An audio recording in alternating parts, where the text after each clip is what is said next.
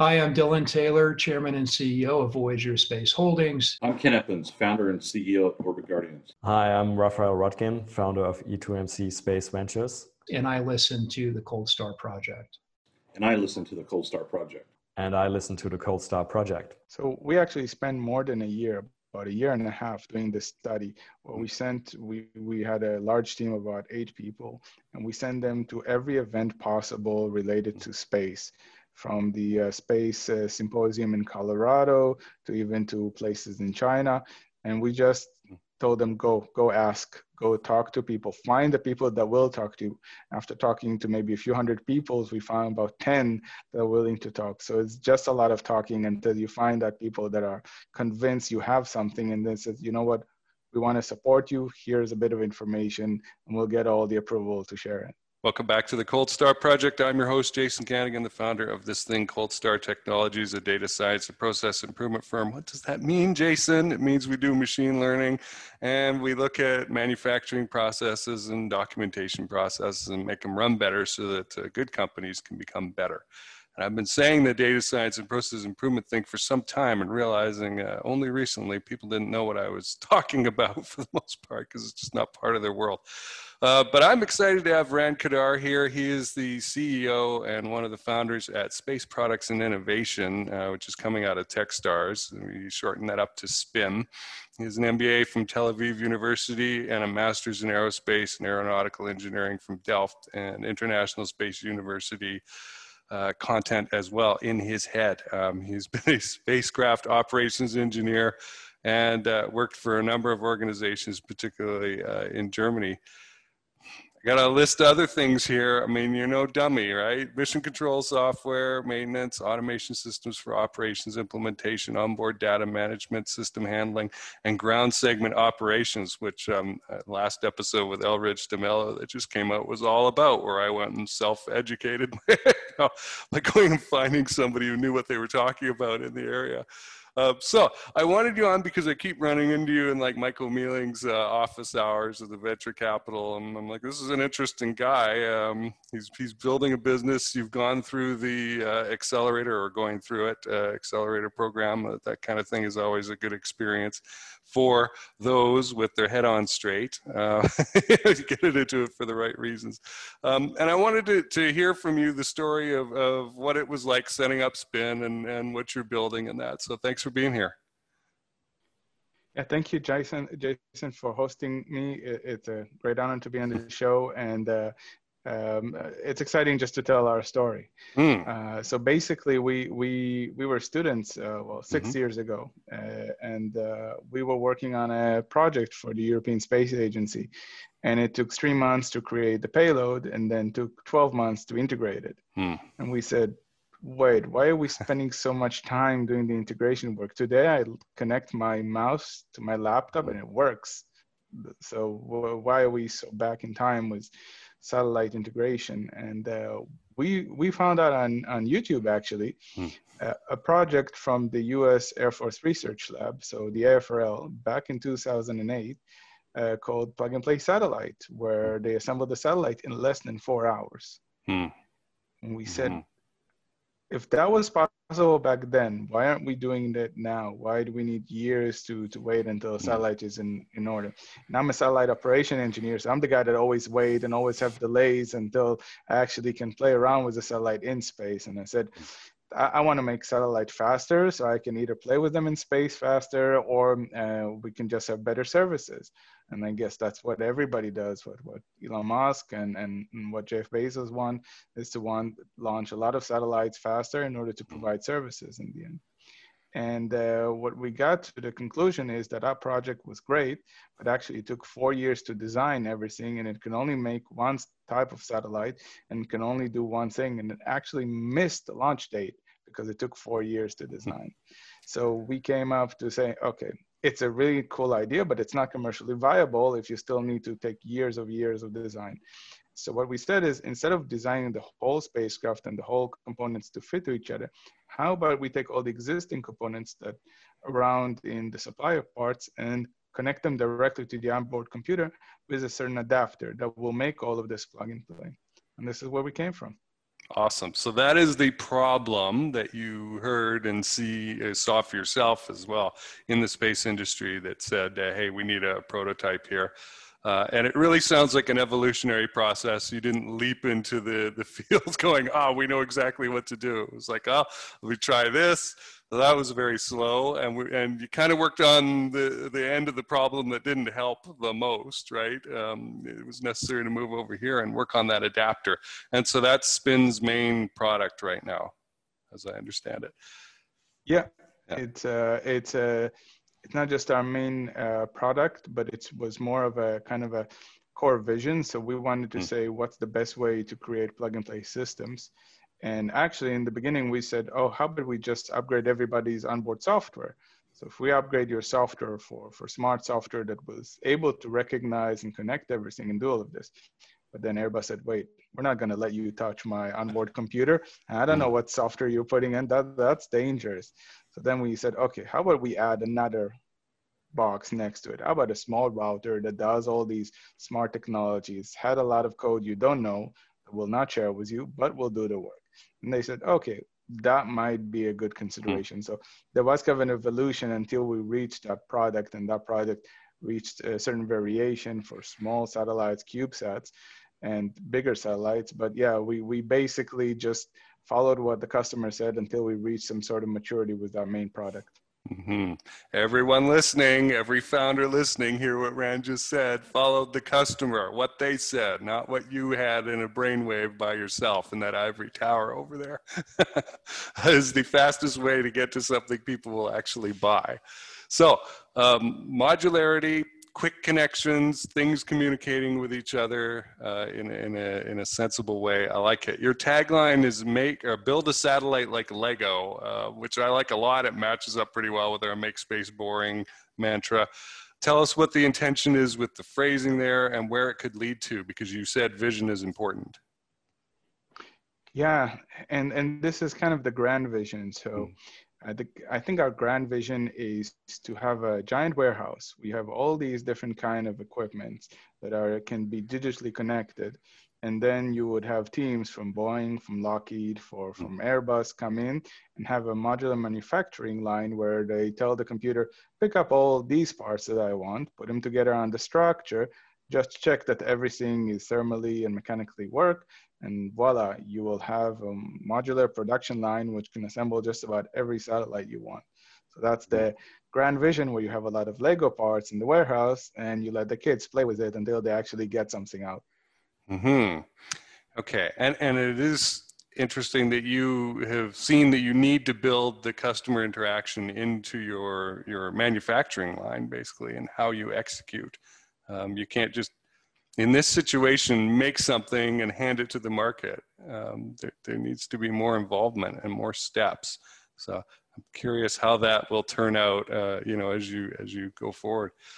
So you you've worked with techstars. What has that taught you? I'm curious like what for example stood out as a key factor that that maybe you hadn't given much importance to when you first started working with them? I think tech Techstar really accelerates your, your progress as a company by giving you three main points. One is that response time and, and getting there faster is very, very important. So they really flood you with a lot of opportunities, with a lot of connections, either during through different uh, people they meet with you or they flood you with different opportunities they find online. They really set up a platform for you to start working hard Hmm. And in three months, you're working as hard as you worked for three years.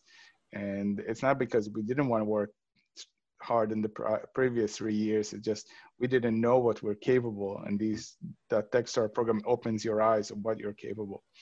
So that kind of puts you into the limit, puts you in uh, a lot of pressure. Uh, the other is how to handle pressure, which is important because once you have customers and a lot of startup fails, once they get it and then they realize that they need to, you know, give warranties, answer on time, provide it, or else their reputation and and everything they're, they're, they're thinking of as, as kind of the leads on to the other sales drops. So really, you you got to stay on top of things and you got to learn how to manage your time, mm. and that really helped. And the third is is kind of commodity because you're doing it with other nine startups or 10 in the cohort. Uh, so together we understand each other. So we're starting to create kind of a family that talks to each other, understand the pain, but also share experience and then maybe share some projects and business. So from that, you're, you're gaining some sort of uh, understanding from people that might be your business partners for, for the next few years. Mm, okay. So there's a lot going on there uh, in, in terms of focus and uh, prior to being in Techstars, you might have thought, well, I'm not sure. I, I, see articles or I read stuff or I'm told or, you know, I should do this, this, this, this, and this. But which really, I'm going to try and do them all maybe. And then Techstars like, no, focus on this, this, and this. And, and you'll get to that result. Now, I noticed they have really strong messaging about uh, ecosystem development. How is that translated for, for Spin? it's a great mantra. They bring up uh, partners that are, uh, mm-hmm. already exist in the in the recent programs or just joined that, including commercial partners. They bring you um, opportunities to collaborate, to get the, the right tools you need to grow, the right teams. They even bring you some tools that help you hire other people or find people that you need and it's all internal in the system so that that ecosystems also do the opposite. So we're supporting other startups that provide us tools, mm and they're part of the Techstar program. So together we're all growing because we're using their technology, but we're benefiting from that technology also. Hmm. Okay, that that's pretty interesting. So it's not just the camaraderie of the cohort, but there's people above and below you in the in the development chain who are helping out. And then uh, clearly, it's it's also affected your interaction with the customer because of what you were saying about the vision and involving them in uh, sort of making the pancakes, right? you know, yeah. making, making the end product uh, in assembling those satellites. You are not going to do this in your own uh, clean room over there and then deliver it the, the thing to them at the end. How did you arrive at a standard connector? It's very difficult, I think, in this industry to get people to agree on a standard, and they don't like things having imposed on them from outside. They really need this feeling of interaction and involvement. Uh, even um, in the communication of satellite signals, right? The, the TLEs, there's a format that could be improved, but how do you do it? Um, I found a report from like 20 years ago where people were looking at trying to improve that communications format. It was a great report. Nothing seemed to happen from it, right? So in your case, how did you arrive at a, at a connector standard that, that could work that uh, the, the end customer would um, accept? So eh, when we started this, we got a bit of funding in order just to hire people, but not to get any hardware. So what we said is, how about we go to all of the industry, Airbus, Lockheed, uh, eh, OHB, and Thales here in Europe, and ask them if we had this design, what kind of connectors, what kind of interfaces, what would you like to see? Mm-hmm. And we gathered all the requirements, did the 80% rule. So 80% is enough. We don't need to get to 100 to, to satisfy everybody. And we find the technology to support 80% of these communication technologies on the protocol level, on the software level. And we actually discovered that if you combine all of that, you can get up to a few hundreds of thousands of different variation of people using their own protocol software, their own hardware communication, their own interface layer. Uh, so that brings a lot of challenges for us. Mm-hmm. But on the other hand, when we do it, it's a one-off. So we said, okay, our device that we design will have the basic seven interfaces that currently exist, from anything from CubeSat, which uses usually I2C, up to MIL standard that are used by NASA and probably the US Air Force. And we'll cover all the software protocol, we'll embed each one, but we'll do it according to the customer requirements. So more mm. customers, then we embed more protocols. So we create a lot of combinations in one box, similar to that if you have a power converter and you have to take it to different countries. But we are always trying to just roll with what the technology wants or what the customer wants, rather than saying you need to to um, to face this and just take what we have and it, it is working because we, we are getting a bit of traction uh, from both Europe and the US. But what's actually the challenge is that nobody actually agrees on how definition of how to talk to the devices. Hmm. So what are the commands to send? What are the telemetry? everybody has literally its own definition. That adds a thousand more configuration. And this is where we're hoping that some initiatives in the US and Europe will lead, will catch on, and then everybody will be able to agree that, you know, this is how we write the documents to define how we talk to each other. So then companies like us can just take that document, put it into XML or whatever readable machine and use it. This is Jason Kanigan from Cold Star Tech, and I'm excited to share with you a new offer from Cold Star that we are bringing out to help both space founders and venture capitalists who fund space companies. And it's on two levels. The lower level is a VC who is looking at possibly funding a space company, but they just don't get it. Right? And a lot of tech founders want to come out and create some sort of technical capability, but they do not understand business. And so you'll look and you'll go, Where's the customer here? Where's the business model? And they'll go, Huh? But I want to make rockets or something, right? And, and it's really cool. Well, that, as we know from the dot com era, is not a viable business model. And so you bring us in. We've got great technical expertise on the space side, folks who have done this sort of assessment before, like our technical engineering advisor, Dr. Rick Fleeter, myself in the process engineering field, plenty of other people with brains to look at this problem so that you don't have to blow your brains out trying to figure out how to make this work. And on the company side, it's a benefit for them because we will show them the roadmap to how you're going to get funded, how, how you will want to fund them, what changes to make to get VCs excited about putting money in. And so that's good for you. Right? The second level is at a, a, deeper and higher level at the same time. It is for venture capitalists who have uh, given a seed round to a company a space company. And that has gone on for a little while, six months, a year, something like that. And it is time, as uh, COVID has made it, to double down or get out. Those are pretty much the choices, right? It's time to invest further in a thing we already know, which seems to be the direction VCs are going in right now. Uh, they don't seem to want to look at new things uh, or, or stop, just kill the project. And so the good news is in that situation, there's a lot more going on. There's more meat for cold star experts to get in and, and analyze, right? You're going to have processes in place, whether they know it or not. We'll be able to flowchart those and, and maybe accurately document them for the first time so we can get some kind of value chain going in the organization. We'll be able to test whether the leadership is the right group of people or whether you're missing something, the strategic direction, the business model, all this stuff. So, if this sounds interesting to you, reach out to us. You can email me at jason at coldstartech.com or just connect with me and message me on LinkedIn. That's probably the best way to do it. And uh, I am excited to talk to you. The, the kind of transformation that we're able to offer here is beyond anything you'll see out there.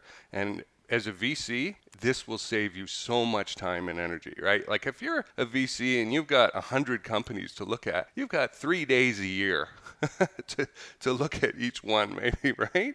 That's not really good enough, is it? Wouldn't it be better to have uh, experienced, expert space people who understand space, right? Look at this investment and tell you here's a grade right? Here are several grade areas. Is this thing ready to pour gasoline on the fire, or is it just going to go up in smoke? This is Jason Kanigan from Cold Star Tech. Let's get back to the interview.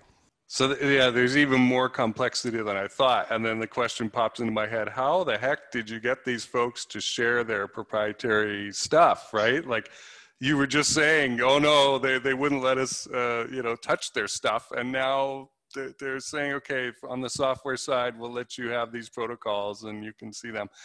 Uh, where's the line there and how did that shift? So we actually spent more than a year, about a year and a half doing this study. We sent, we, we had a large team of about eight people and we sent them to every event possible related to space from the uh, space uh, symposium in Colorado to even to places in China. And we just told them go go ask go talk to people. Find the people that will talk to you. After talking to maybe a few hundred people we found about 10 that are willing to talk. So it's just a lot of talking until you find that people that are convinced you have something and then says you know what? We want to support you. Here's a bit of information and we'll get all the approval to share it. Okay I, I love it uh, because it is all about like as a I've been a sales trainer for 10 years and the starting point of outreach for prospecting or whatever for new business um, in, in this case I want to talk to people who want to talk to me and and I don't want to fight to, to reach people who don't want to talk to me, right? Um, it's, it's a waste of effort. So I really like that. Um, you sent people out to screen, and, and I imagine it was for like similar values and, and who wanted to solve this problem. Uh, folks, I'm sure were surprised that somebody wanted to solve it at all. that, that novelty may uh, have gotten you, you know, to some distance of the way. Okay, and then and then you got a few of the the Lego pieces to play with. Um, how how much of a snowball effect has there been on potential user adoption for this. Or people going all right they're doing it they're doing it they're doing it they're doing it uh, like sort of a network effect kind of thing. All right we might as well. I guess i guess they're safe. I see this in the data science um, field by the way in the healthcare industry. Um, healthcare people are loath to share their data with anybody outside the organization. And uh, if, if you can start getting that snowball effect, somebody who said no to you a year ago or two years ago may relax and say, okay, you've proven you're trustworthy, you're not going to have a data breach here. Uh, we'll go ahead now. So how has that worked for you? Yeah, it's a it's a it's an interesting case. It's a bit tougher in our industry uh, we do see that people that wouldn't even talk to us a few years ago now are saying, okay, we need to check this because we see Airbus bought it, and we see Boeing is interested, or other companies are interested. So that leads us to, to a lot more potential. And uh, it, it is not a slow process. It takes months, maybe up to six months for people to get back to you with serious answers. But we, we do get to see a lot of more um, activities uh, just because the early adopters are spreading the words. And I have to thank them for not just the initial buy, but for the trust and belief because this is what startups are based on. Yeah. How, how do you celebrate wins when you get somebody on board? We have a tradition actually. Ah, okay. So, this is just a random question. This is not on the list, people. yeah, yeah, but it's a really good question. Yeah. yeah. So we made a promise that uh, each of the three founders, one of us, gives something very important for a whole month. So, uh, for example, was uh, for me like not watching any TV for a whole month. Hmm. Uh, so we we we now set the new goals for the next buy-in. So every time we have a new milestone that is very big, mm-hmm. we promise all of us to celebrate that. Of course, we do have a celebration dinner and the usual stuff, but we actually give mm-hmm. it some sort of a karmic give back that we try okay. to prevent something or reduce something. Huh, mini Lent. like yeah. All right. Um, let's see. Uh, we talked a little bit off off camera about uh, co-founders and, and yours. You, you they were just kind of around you, um, and fortunately seem to have worked out well for you. But but uh, what quality do co-founders need, uh, and what what help do they bring to balance the team? Because you don't want three versions of you, right, running around. Yeah, three versions of, of, of any founder is three yeah. versions of discussions that will never stop and will never mm. get solved. Uh, I think one of the most important things when you choose uh, founders or when you have founders is the, the balance that will have one that is more silent, one that is more outspoken, and uh, one that is more kind of uh, understanding. And you do need some sort of uh, a group dynamics that allows you to solve issues or to discuss something's very important. Because wanting it or not the difficult questions will arise. Everybody will someday give you okay if you have a million euros this is what we offer. Would you take it? And then there's a lot of harsh conditions. So it only makes sense if you have people with really different point of views that balance each other out. And balance is is like the, the key for making sure you arrive to that because I saw a lot of founders that just quit because they couldn't achieve at least the minimum balance to to be able to have a discussion. Mm. I think also the most important quality in a founder is belief. Is you need to believe that there's mm. it's not the end, that every failure has a every low point has a high point and every activity is something that you need to give. It's not a nine to five job. Mm-hmm. it's it's something you you truly want to do. You could be a it could be a failure. You could be saying okay i did this i'll go on to the next stage. But you have to come from a point saying, I'm not doing it for immediately getting a lot of money because you won't see a lot of money in the next six months or next year. And it's not a point of you saying, oh, I'm doing this and putting it on, on you know, on social media. It's a point of view committing and going it for the long run. And especially for space, that's important. Mm-hmm. Yeah, it's a, a, very new industry, especially the commercial slice of it. Um, who have you uh, found as, as, important to deepening your understanding of business and startups? I guess individuals I'm looking for, not just tech stars, for example, as, as a body. Yeah. Two or three people, maybe. I found that uh, a lot of people that that came with us along the way, uh, especially the early mentors, that even were kind of a bit clueless with us, but were more high level and tried to to understand with us was really helpful. So our first big mentor was uh, Claudia Kessler, mm. And she's used to be the CEO of HE Space. She's now leading her own startup which she also started because she, she was talking, mentoring a few startups back in, in 2015. And she was doing two amazing stuff, two amazing uh, things. One is us providing startups financial and, and, and kind of political support to start for us and for other companies. And the second, she was learning. She was really trying to understand what are the problems, what are the problems in the industry. And that really helped everybody say, you know what, it's not just here's the money, go solve your problem, come back to us. It's here the money. Let's see if you can get in touch with Airbus, with OHB. Hmm. Let's see why they won't talk to you. Let's see what is to make a startup. Let's see how you get federal government money. So all of that uh, dynamic mentor is really important. Hmm. And I think her and um, also, another great uh, person that helped us is uh, Frank Salzgeber, which is the head of uh, uh the European Space Agency uh, Venture Office, mm-hmm. or used to be called the Technology Transfer Program mm-hmm. Office. Mm-hmm. they're the people that were saying, we know that there needs to be startups. We know we need new space, especially in Europe. We know it doesn't work yet. Let's help everybody to try to make it. Doesn't matter where they come from. Doesn't mm-hmm. matter even if they're just trying. We want to make everybody a success because it will help everybody else. Nice, nice. Well, that, that was some good info there. Um, I, I, know with founders, to be successful, these are two sides of the same coin. You need faith which we just talked about, and also the reality distortion field, uh, which is which is kind of good and kind of bad as well, because you can go way out on a limb with the reality distortion field and be wrong, right? Um, but at the beginning, sometimes in order to bust into a new market uh, like you have, you need it because you, you cannot accept being told no right at the beginning. So let's let's finish up with this a more general question. Uh, obviously i'm based in north america so that's what i see first but i'm very curious about the european uh, hardware space startup scene. What is that like and what's going on in it?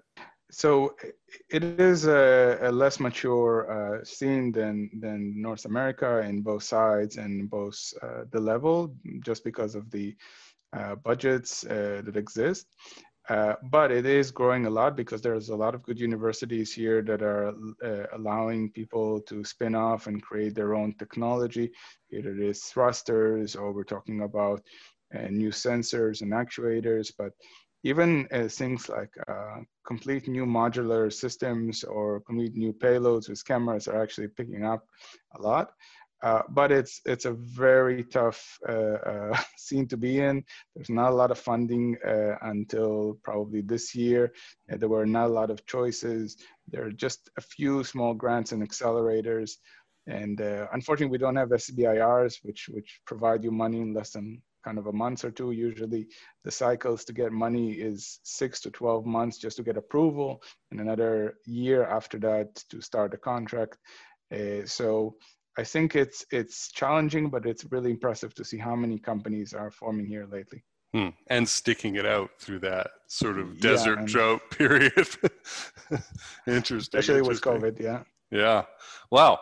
Well, Rand Kadar, uh, CEO at uh, Space Products and Innovation, aka Spin. Where can people go find out more about you and Spin, maybe connect with you?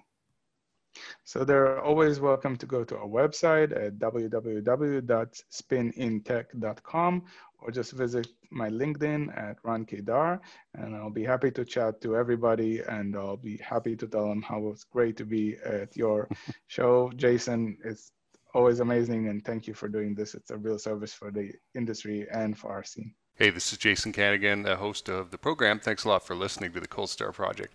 If you want me to send you new episodes of the Cold Star Project so that you don't have to go hunting around for them or watching YouTube or anything like that, go to this page, coldstartech.com slash MSB. That's short for Make Space Boring, which is what we're all about. And uh, drop in your email address there, and I will be able to do that for you. Make Space Boring is another little show that I run. Uh, it's a shorter format, quick interviews, and uh, news of the day, and sometimes an update of who I'm meeting and what I'm learning in the space field. It's on the same Cold Star Tech channel. Speaking of which, on the YouTube channel, I can do something I cannot do on the audio only version, which is add playlists. And so there may be topic area playlists on the YouTube channel that you would be interested in digging into and going down the rabbit hole and learning uh, more about. For example, space law and policy, space situational awareness, lunar mining and construction and fun stuff like that. So go check that out. Uh, that is at coldstartech.com slash play. That's the short link to get there. Anyway, thanks for listening, and I look forward to talking to you soon.